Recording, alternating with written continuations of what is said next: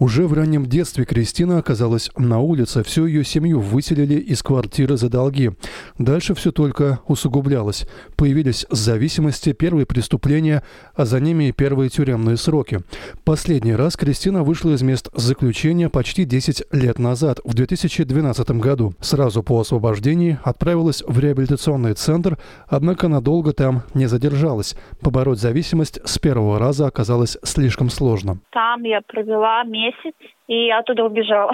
Это было не для меня. Ну, я приехала в Ригу, ночь я проупотребляла, и потом пошла искать дальше реабилитационный центр, чтобы менять свою жизнь. Желание было большое, да, не употреблять, но столкнулась с тем, что вторая часть, которая уже знала, что такое употребление, все было знакомо там, меня разрывало, ну, как бы на две части. Ты хочешь выздоравливать, ты хочешь употреблять у тебя ничего нету, и ты не знаешь, как жить трезво. Потому что я употребляла с раннего возраста, скажем, там в 13 я уже там сильно пила, 17 я подсела на тяжелые наркотики. То есть я практически вот все года до 27 я практически вообще не была трезвая. И я не знала, как вообще быть трезвой. И поэтому мне было тяжело. Ну, падала на пол в реабилитации, там, не знаю, кричала к Богу, э, плакала, бесилась э, ну, разрывала.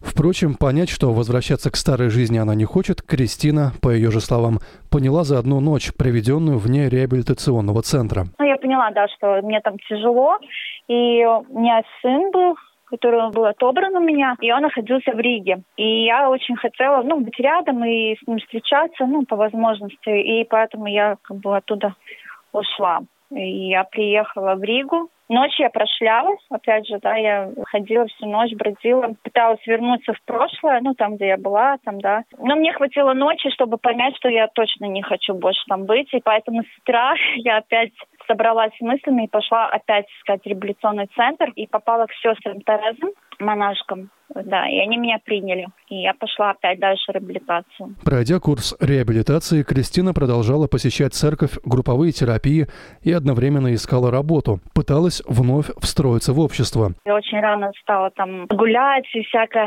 То есть у меня незаконченная школа была, и я мало вообще была в здоровой, ну, как бы атмосфере, да, и мне было очень тяжело войти, и стыдно, конечно, самооценка низкая, да, мне всегда казалось, что меня не принимают, да, ну, хотя это неправда.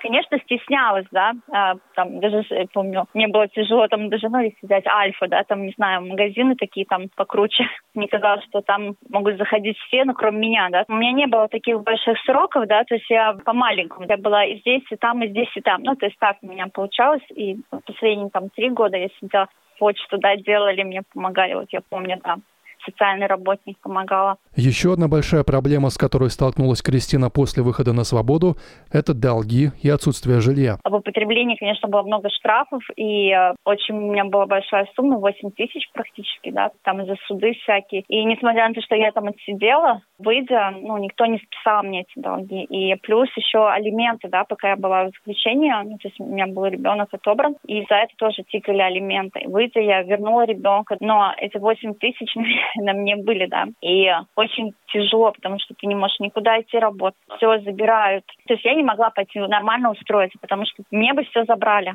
пришлось, ну, как бы так вот нелегально везде работать, чтобы проживать. Слава богу, в прошлом году мы все оплатили с мужем, да, и я очень наконец-то вдохнула, что я могла вот это сделать. И еще что мне столкнулась с тем, что вот я когда села, у меня было, ну, то есть место жилья и прописки много-много лет, да, детства. То есть я считалась бездомной. Когда я пришла и сказала, что у меня есть ребенок, э, чтобы меня поставили на очередь, мне отказали. Потому что у меня не было прописки, когда я находилась в тюрьме. Несмотря на то, что там в детстве нас выставили, да, ну, когда я была ребенком на улицу, мне не дали возможность, хоть у моих детей была бы какая-то квартира, и не поставили. Вот это тоже мне такой больной пунктик. Сегодня Кристина признает, что поддержка социальных работников, реабилитационных программ и церкви помогла ей научиться справляться с зависимостью и начать жить нормальной семейной и социальной жизнью. Вместе с тем, отмечает она, поддержка со стороны государства могла бы быть больше. Александр Андреев, Латвийское радио 4.